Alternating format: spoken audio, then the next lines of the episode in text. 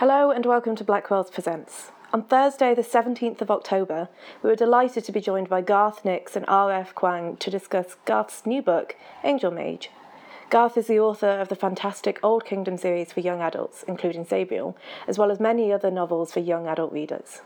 R.F. Kuang's The Poppy War won the Reddit Fantasy Award for Best Debut last year, which has been followed by The Dragon Republic. um, hi, I am Rebecca Kuang. I am the author of The Poppy War and The Dragon Republic. The Poppy War I always introduce as um, Avatar The Last Airbender if everybody was on drugs and Azula was the main character. And I, I'm sure everybody knows who Garth Nix is, but in case they don't. I am Garth Nix. There we are. Um, it's great to be back here in Oxford. I always I always love to come to Oxford. Thank you very much, Rebecca, for agreeing to to to do this with me. Um, I'm here this time with Angel Mage, uh, my newest book.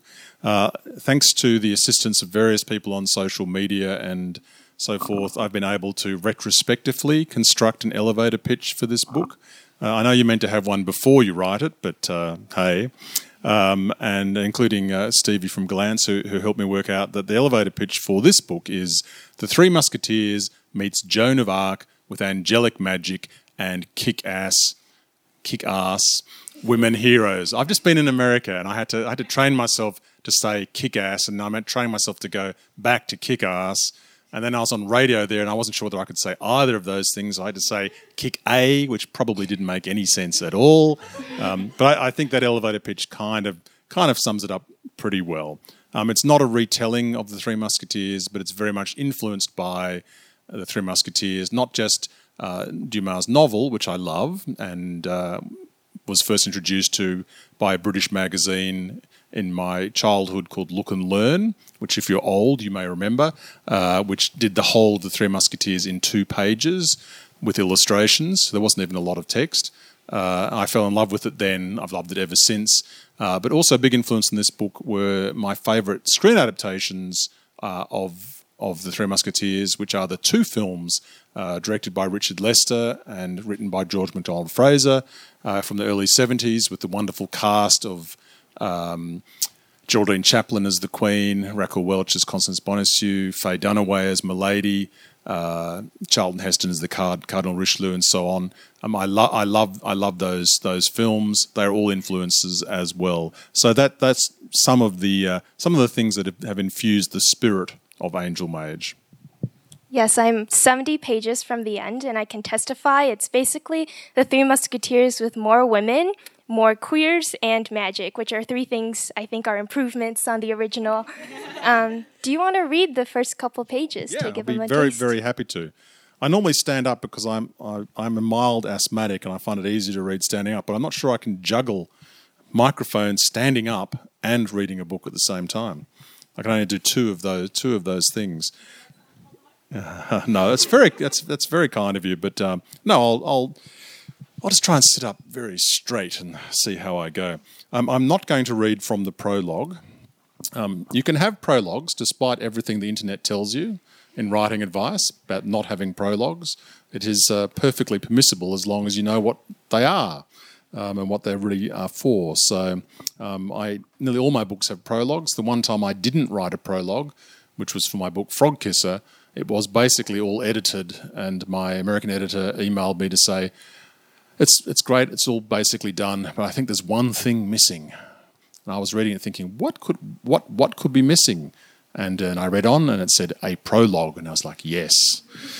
Um, so I'm going to read from the beginning of the book. Uh, there are five main characters in Angel Mage. Their stories converge and join together to form one mighty river of narrative. Um, the tributaries joining. Um, I'm going to read from the beginning, which is about one of the characters, a young woman called Liliath. The young woman woke in total darkness with cold stone under her, and her questing hands felt stone above and to the sides. But the moment of panic that with this realization ebbed as she remembered why this was so, and disappeared completely when she heard the voice. The voice of power and strength that made her feel complete, made her feel alive with it came a sudden, intense sensation of being enfolded, held close and safe, not by mere human arms, but within great wings of light and power. As you commanded long ago, that which you waited for has occurred, and so I awake you. How her voice croaked and failed. She swallowed, saliva moving in her mouth and throat for the first time in who knew how long. She had been stopped for a long time, just short of being dead, she knew. She would have seemed dead if anyone could have looked inside the tomb, though the remarkable preservation of her flesh would have given pause to any observers but the chance of any onlookers had been greatly reduced by her choice of resting place the great stone coffin topped with a massive slab of marble, all sealed with lead. It would have been natural for her to ask how long she had been in the coffin, but that was not her first question. She thought only of what was needful for her all consuming plan. How many suitable candidates are ready? There was a long silence, long enough for her to think the presence gone, but then the voice came again. Four. Four? But there should be hundreds. Four, repeated the voice.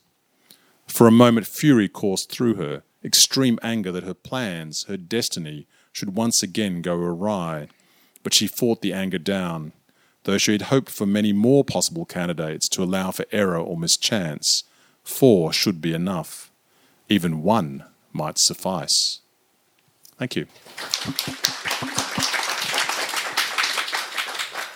It will surprise no one that that's the character I have the biggest crush on. the lady in the tomb. Um, I will. So I was thinking about reading from the prologue of the Dragon Republic, which just came out. The thing is, yes, a uh, prologue. uh, the thing is, the the little kid doesn't die until like nine pages in, which is um, too long for now. So so we will read a scene from the very beginning of the Poppy War where nobody dies. Yet. Yet. Take your clothes off. Rin blinked. What? The proctor glanced up from his booklet. Cheating prevention protocol. He gestured across the room to a female proctor. Go with her if you must. Rin crossed her arms tightly across her chest and walked toward the second proctor. She was led behind a screen, patted thoroughly to make sure she hadn't packed any test materials up any orifices, and then handed a formless blue sack. Put this on, said the proctor. Is this really necessary? Rin's teeth chattered as she stripped. The exam smock was too large for her, the sleeves draped over her hands so that she had to roll them up several times. Yes. The proctor motioned for her to sit down on a bench. Last year, 12 students were caught with papers sewn into the linings of their shirts. We take precautions. Open your mouth. Rin obliged. The proctor prodded her tongue with a slim rod. No discoloration, that's good. Eyes wide open. Why would anyone drug themselves before a test? Rin asked as the proctor stretched her eyelids. The proctor didn't respond. Satisfied, she waved Rin down the hallway, where other prospective students waited in a straggly line. Their hands were empty, faces uniformly tight with anxiety. They had brought no materials to the test. Pens could be hollowed out to contain scrolls with answers written on them. Hands out where we can see them, ordered the male proctor, walking to the front of the line. Sleeves must remain rolled up past the elbow. From this point forward, you do not speak to one another.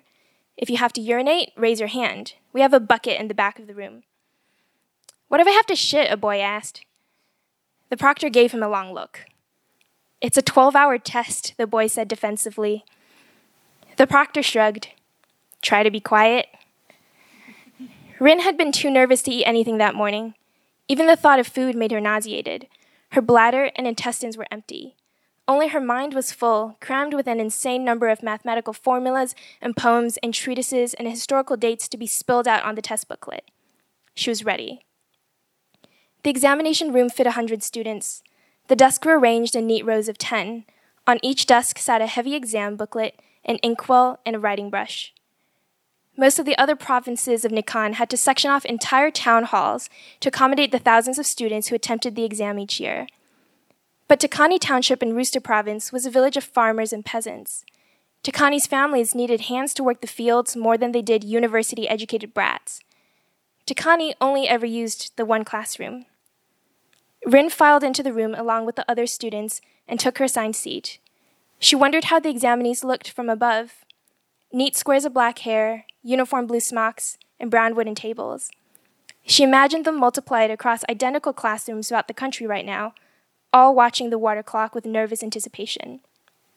Her teeth chattered madly in a staccato that she thought everyone could surely hear, and it wasn't just from the cold. She clamped her jaw shut, but the shuddering just spread down her limbs to her hands and knees. The writing brush shook in her grasp, dribbling black droplets across the table. She tightened her grip and wrote her full name across the booklet's cover page Fang Runin. She wasn't the only one who was nervous. Already there were sounds of retching over the bucket in the back of the room. She squeezed her wrist, fingers closing over pale burn scars, and inhaled. Focus. In the corner, a water clock rang softly. Begin, said the examiner. A hundred test booklets were opened with a flapping noise, like a flock of sparrows taking off at once. And it only gets more violent from there.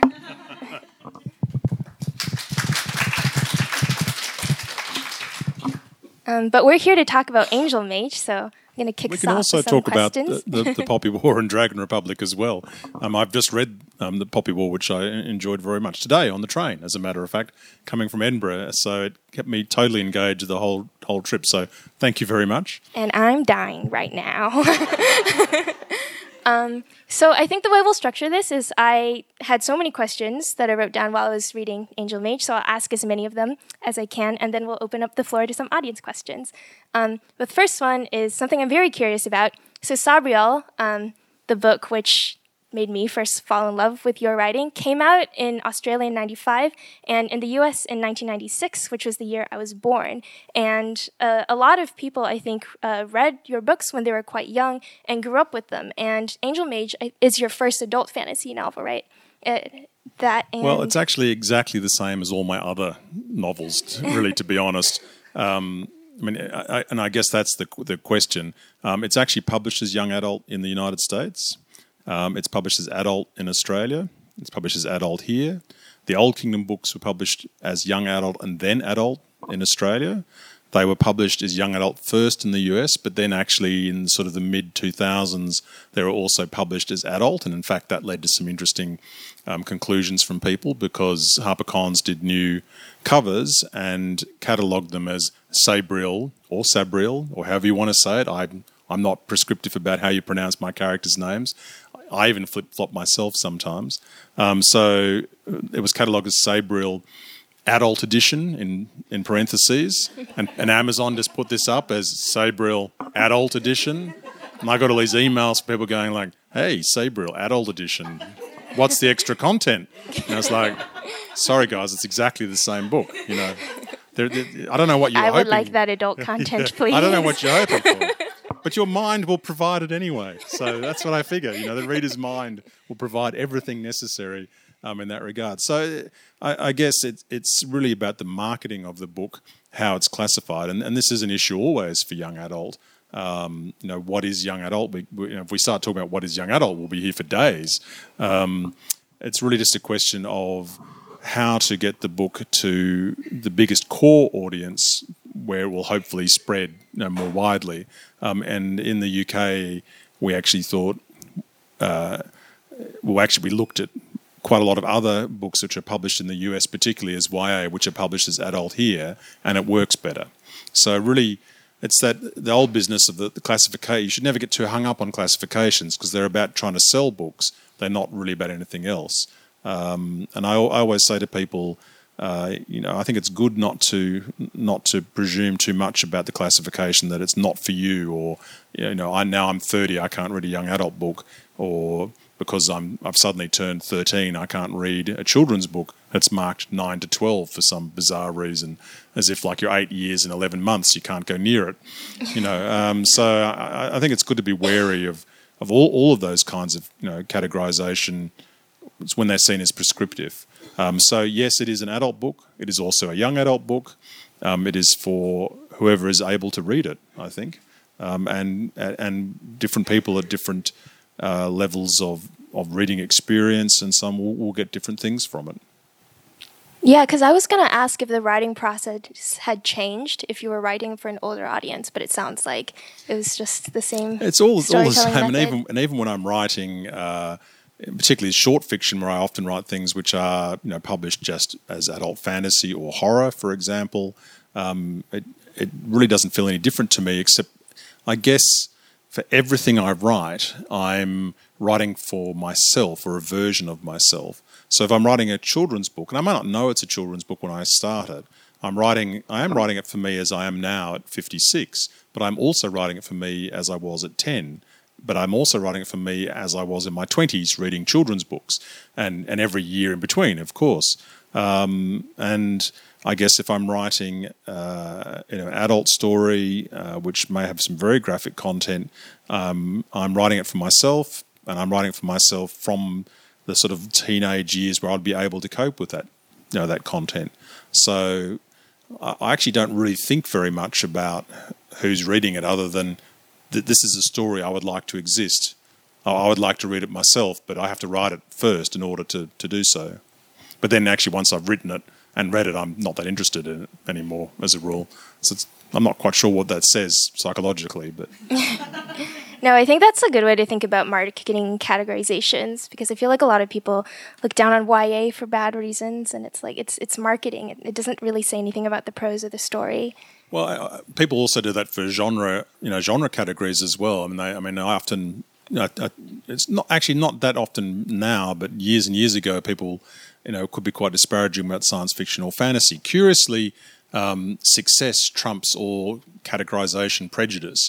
Um, I, you know, once you ha- have a New York Times bestseller, it's that all kind of goes away as if it, that's wiped out any prejudice about the fact that it is science fiction or it is fantasy or romance, for example, uh, which is perhaps one of the things where I've I've met most people who who say they don't read certain kinds of books. They say, "Well, I don't read romance," and I say, "Well, what, what about Jane Austen?" They go, "Oh, yeah, well, of course I read Jane Austen." So, well, that's romance too. You know, the, the genres are all very broad. Um, prejudging books according to where they appear on a bookshop shelf, I think is very counterproductive. You, you miss good books. I mean, you miss bad books as well, but but you know, judge judge them from looking at them, reading some of it, not just on the category label on the back or on the, the flap of the hardback. Yeah, hard agree. Um, I want to get into some craft questions now. I'll start with world building. Um, I'm interested.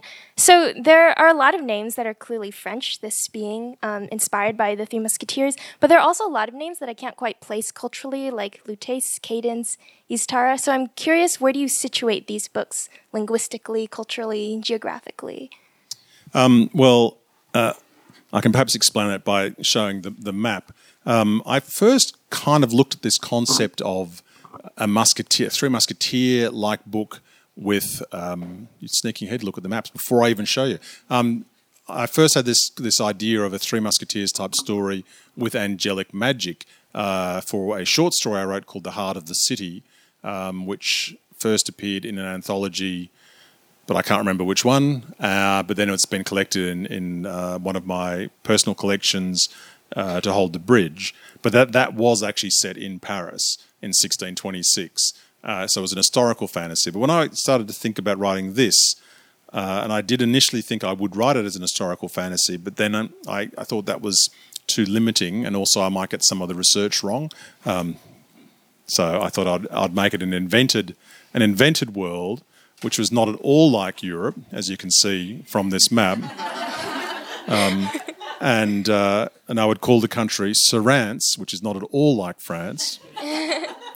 Um, but most of the roots for the words, I mean, Lutace, which is Paris, basically, um, you know, is is working on a variation of, of Lutetia, um, and and um, Cadenz is is working from Cadiz. So Ystara is actually kind of Spain, uh, and Spanish uses uh, you know vowel wise and so on. So it, it's kind of trying to to connect by by resonance, I guess, without being too obvious. Um, I'm not particularly good at languages, and, and linguistics is, is not my field. I, Tolkien's calendar there just caught my eye, and he'd you know he'd be thinking, "What an idiot!" Um, you know, of course you must invent a language before you can be a true fantasy writer. Um, so, but I do try and connect. I do try and connect my names uh, in some way that, that there is some resonance to them with the overall the overall scheme of, of the world, if that, if that makes sense. Yeah, I'm very much the same. Like the Poppy War is basically about not China and not Japan and Yes. not Europe. But you know, but you know that they, they kind of are, but not, which is yeah, exactly what I, I, I am for as well. So you, you can have the resonance without having the, the the direct sort of filing off of serial numbers. Yeah. Yeah. Um, so I, I read an interview uh, with you, I think in Lightspeed, where you said that you'd named Sabriel because you liked the EL ending because it invoked like a sort of angelic um, presence. And obviously, Angel Mage, if you couldn't tell from the title, involves angels and magic and magic based on icons of angels. Why the interest in angelic uh, mythology? Um, it actually probably stems from when I was inventing the name um. I, I actually, I often spend a long time putting together fragments of words to try and make new words, but I try and use uh, you know, either complete words or part, fragments of words that that again have some resonance. Um, with Sabriel, I was I wanted a I wanted a sort of dark, powerful name, and I was looking at names. Uh, I was looking at words uh, that had that, that resonance. And one of them I was playing with was was sable, the heraldic term for black. Um, and people, of course, don't necessarily know this, but it, it, still has a kind of resonance even if they don't know. And then I wanted the IEL or AEL endings uh, you find in angels' names because they that has a resonance of power and majesty. Um, and I did probably I don't know fifty or sixty combinations of different things with basic with those those two things, but also trying some other variations. And I think that's actually probably where I first started thinking and being interested in angels and in angelic lore. Most most of which is all is not biblical. It's not you know it's all medieval. Most of it you know and invented or even more recently. Um, and I guess when I again when I was setting out with to do a Musketeer Dumas inspired book, I wanted well, what kind of magic would they have? What's what what would be a good 17th century interesting magic? And I thought, well, angels feel like they belong, and icons. I love icons. I mean, I could have. I mean, obviously had it set in a, in a, in a Byzantine world where icons were you know even more important, but it all just seemed to fit together. But often that's just that's kind of instinct more than it is intellectual working out. I mean, I probably it just popped into my head musketeers who use icons to summon angels. Ooh, that sounds cool. Now I've got to work out how to make it work. Um, I can't always explain how, how things come together. Yeah, I will say the magic system in this book is very, very cool. I just love icons too. I mean, I, I, I, love things. I mean, I love objects. Uh, and um, and and the, the look and feel of the 17th century, uh, you know, the, the clothes, the weapons, um, all, all of that stuff. Yeah. Um, another thing I noticed about the world building is that you're really specific architecturally. Like when you're describing the Star Fortress, you you go into exactly where all the turrets are and the hallways and the layout. And I was wondering, did you did you sketch this place out? Is it based on a real place? Like why why the importance on like exactly how it's built? Um, I like things to feel real, and I think that's part of it. There is a map of the Star Fortress, um, so I'd like to point that out. I actually wanted to have seven maps in this book, but I was restrained by my publishers. Um, they actually said I could only have two if they were redrawn, as my, my maps are normally redrawn by actual expert cartographers. Uh, Mike Schley did the ones in Golden Hand and Clariel very, very beautifully. Um, but they said I could have more maps if I just made my maps a, of a bit higher standard. Um, so I did that, and after several rounds of when we set a higher standard, that this isn't what we were thinking. It's like a higher standard. Um, we, we actually did get to a point uh, where we included them. Um, I, I draw the maps as I go along. I don't actually do them first or even early. I actually sketch them very, very roughly and fill them in as I as I go along. But I think um, with the Star Fortress, which is a very key part of it's a it's a key location. Uh, I, I guess describing it making it clear in my head uh, and then in the book is part of trying to construct the solidity of of, of the world, um, and it's part of using key details to weave together a world that when you're reading it feels like yes, this does exist, and these people do exist, and this is actually all happening here right now in, inside the reader's head.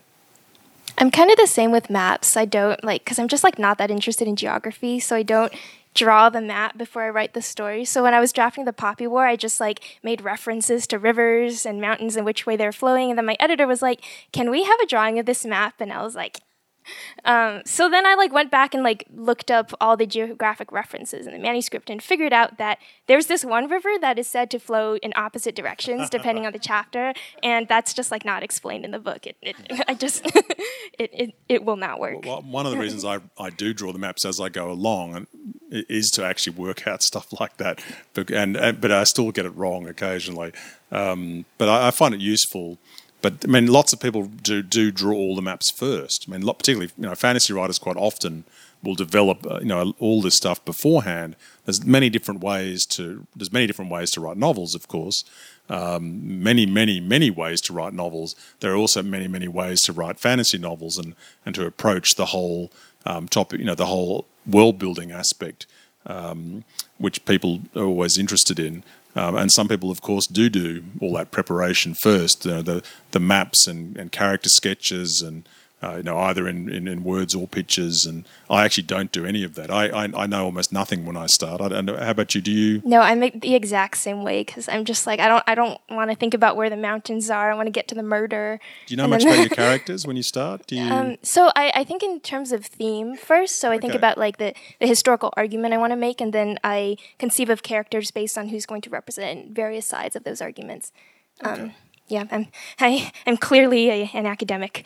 Um, but but while we're talking about world building in places, I have to ask since we're in Oxford, there is a place in the book called Bell Hill, which is a university that has a round rotunda, and I live directly opposite the Radcam. And there's also a St. Anthony's College there, so which we also have at Oxford. Is that in any way based on Oxford? am I just reading not too at much all, into this? Not at all. um, yes, it is. I mean, it's it's based on Oxford and Cambridge and the Sorbonne you know, it's it's a combination of the sort of great European universities in, in different ways. Um, the Rotunda, which is a vast dome of angel clarified glass, uh, you know, yeah, is a much larger version, you know, of the Radcliffe camera, I guess. Or, but and similar, some other similar institutions around. Um, yeah, I, I love those kinds of buildings. So, I mean, a lot of a lot of places in my books, like the Abhorsen's house you know, in the middle of the waterfall, the, you know, the great library of the Clayr down through the mountain. They're all things I just like to exist. And I just want them, I want them to be real. So I describe them in, in, in my books to try and, and, and, and make them as real as, as, as I can. Um, so, yeah, the, that's, a, and I guess the Star Fortress too. Uh, that's like, I, I it to exist. I would not want to live in the Star Fortress. Well, no, that's I fair do. enough. Yeah, yeah. it's a prison, guys. yeah. um, okay, now I want to talk about gender. Um, I really, I think that the way that Angel Mage uh, swaps a lot of uh, the characters, the genders of the characters that are in Three Musketeers. For example, the Cardinal is a woman. In this version, the Queen is really in charge, and I think King Ferdinand is like described it as her like her boy toy that she's gotten bored of, who just asks her for money sometimes. Um, and there's a Captain uh, D'Artagnan who is also a woman. D'Artagnan woman. is a woman. Yeah. yeah. Um, so I was wondering, how did you go about? So what was it like writing? about those characters as women instead? How did that change your process? And uh, what are your thoughts on like representations of gender in the original book that you were trying to subvert? Um, well, I guess I mean the original book is is a product of its time, so to me, it, it's separate, and it was also very It felt separate to me um, because I was inspired by, I guess, the look and feel of of the book and the films. Um, but I didn't. It's not, as I said, it's not a retelling. Um, it's not the same story. Uh, I didn't want to to to try and do a retelling using the same characters. Even when I use similar names, the characters or the same names like D'Artagnan, they are not the same character. But uh, you know, I just like the sort of resonance of of uh, you know of referring back to those books, but with with something that is different. Um, but I've I've always uh, ever all the way back to Sabriel, I've always had uh, you know women all in all the all the same roles as men in terms of what, what they can do and and the positions of power they occupy and so on. And I think that just I mean, it's kind of a, a, happy accident for me in some ways, but it was I, when I started. It wasn't with great thought. It was just you know I, I grew up with women who were capable and professional and could do everything. I think I was very lucky. I went to a co-ed school, and so I had women friends who went on to you know to do all kinds of amazing things. Um, and it's that it's more interesting, um, and it made the book more. It has always made the books more interesting uh, because there's there's so many books where they're just all men. Um, the world is not all all men. I mean, thank heavens. Um, and uh, yeah, to me, it's always seemed a, natural thing to uh, you know to to to represent all all the genders. Um, as they would be if there weren't social constructs preventing that happening and making men be everything. Um, so, to, be honest, I've never, I've never given an enormous amount of thought.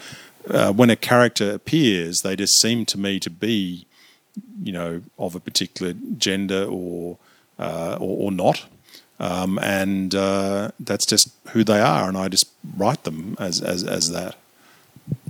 Um, if anybody was not already sold on this book, uh, the only uh, hints of romantic attraction between characters are between women, uh, which is and that awesome. Just, that just seemed to be. I mean, again, I didn't plan that. That just seemed to be that. That was just the right thing for those characters. Um, I, um, this sounds like I have no idea what I'm doing writing my books. I mean, and, and, and to some degree, I guess that's that's true. A lot of it is just sort of instinct for for story. I, I want the story to be interesting and to work and and work for me and and be different too. Yeah. So while we're talking about the relationship between this and the original Dumas text, um, I noticed that the voice in the prose sounds very different from like uh, Sabriel, it sounds it sounds like you're evoking more of like the the tone that Dumas uses, and especially in the dialogue between characters. And I was wondering if if that's something that you were deliberately trying to capture, and if it was, what was it like trying to change your style to imitate something that was written a long time ago? Is, I mean, I'm embarrassed to say again, I really had no idea what I was doing there, except that uh, I guess.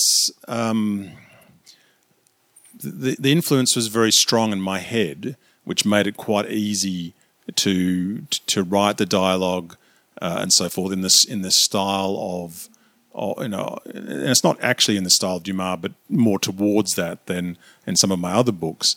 Um, but I, I, guess for me, the story and the tone of the story, which I feel quite early on, uh, will dictate the style. And I've which has has changed in various of my books that I've done. Um, and I, I, quite like that exercise of trying to write and varying my voice. Um, I do it far more in the short fiction than I do in, in novels, I guess, uh, because you can experiment far more with with different techniques of, of how to tell the story uh, in terms of you know structure and, and, and viewpoint and, and, and tense and so on. Um, but again, I think if I if I equip myself with knowing what the kind of thing I want to do, I seem to instinctively do it without having to actually think about it all that much. Um, I'm I'm really not not painting myself as a very intelligent author here, am I? Does that uh, make sense, though? Yeah, no that that is a degree of stylistic flexibility that I aspire to. I'm I'm still at the stage where I can only write like a really angsty Gen Zer. So, but I've also been I've been doing this for you know a long time. Um, many years ago, I was reminded of this because I was just at the Southern Festival of Books in Nashville.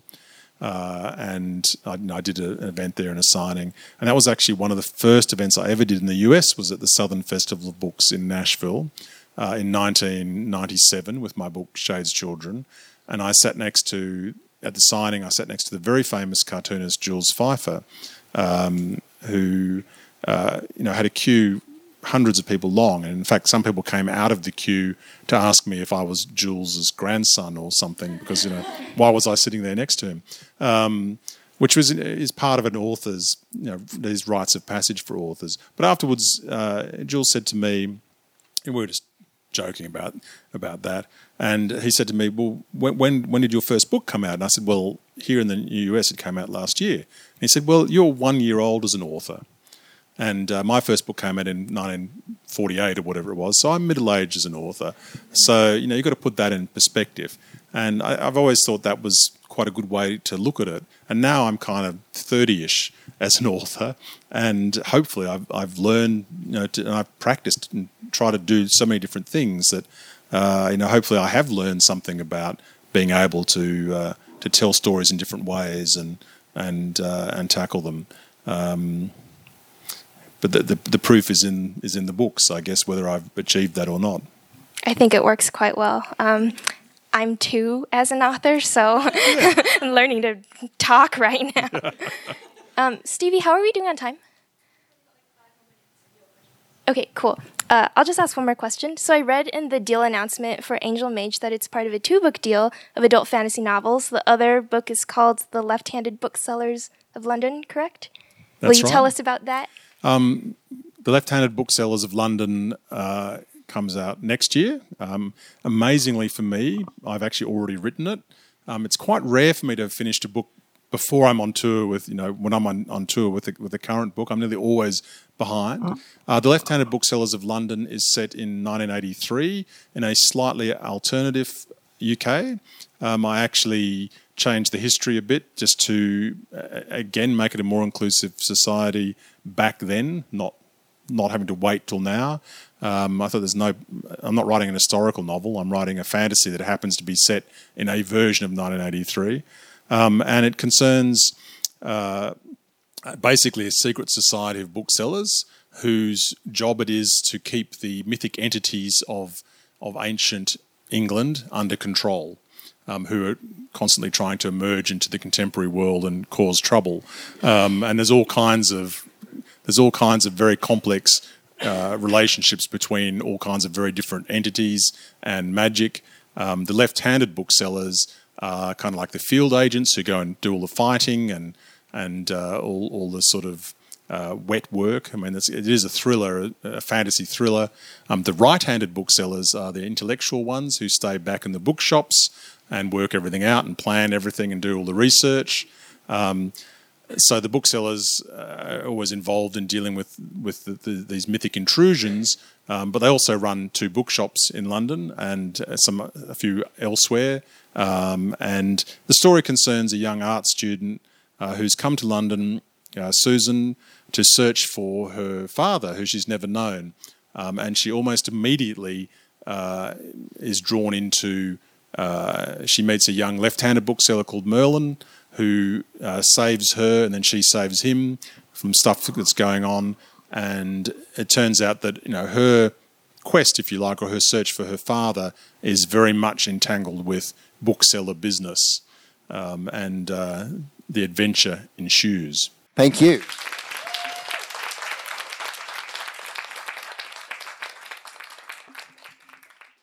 Thank you for joining us for another episode of Blackwell's Presents. Follow us on Twitter and Instagram at, at Blackwell's Oxford. Check out our YouTube page at, at Blackwell's Books and see what exciting events we have coming up in the bookshop on our Eventbrite page.